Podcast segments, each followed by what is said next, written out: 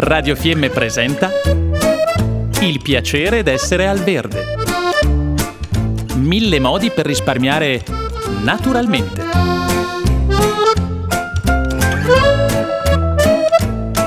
Programma a cura di Elena Osler.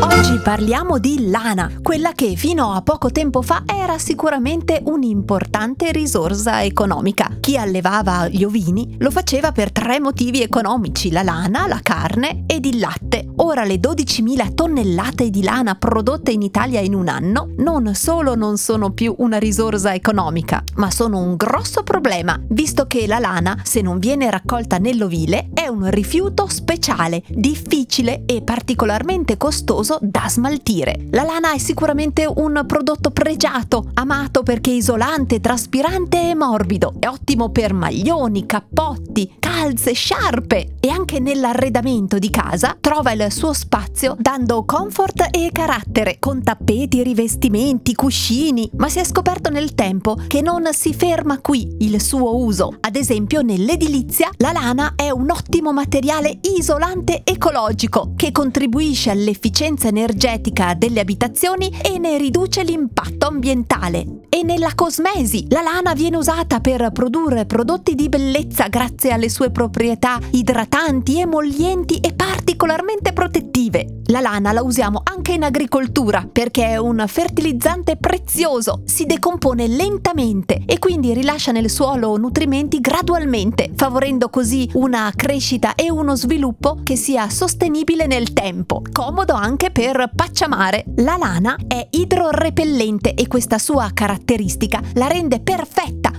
assorbire in mare e a trattenere petrolio fino a 10 volte il suo peso. Il petrolio trattenuto poi può essere subito processato in raffineria e i fiocchi di lana possono essere riutilizzati almeno 20 volte, sempre per questo ottimo e utilissimo impiego. E quindi altro che scarto, la lana è preziosissima. Infatti in tantissime regioni in Italia sono state create associazioni, organizzazioni proprio per utilizzare la lana. Anche qui in Trentino e anche in Val di Fiemme ci si è mossi in tal senso. E questa è sicuramente la direzione giusta. Cosa bisogna aggiungerci? Più gente che ci crede e quindi andiamo a comprare da piccoli produttori locali e soprattutto rendiamoci conto di quanto sia ancora più prezioso il lavoro dei pastori e dei loro 8 milioni di capi che tengono pulito e sano tutto il nostro territorio italiano.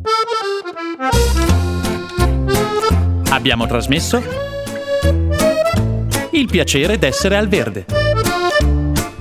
Mille modi per risparmiare naturalmente.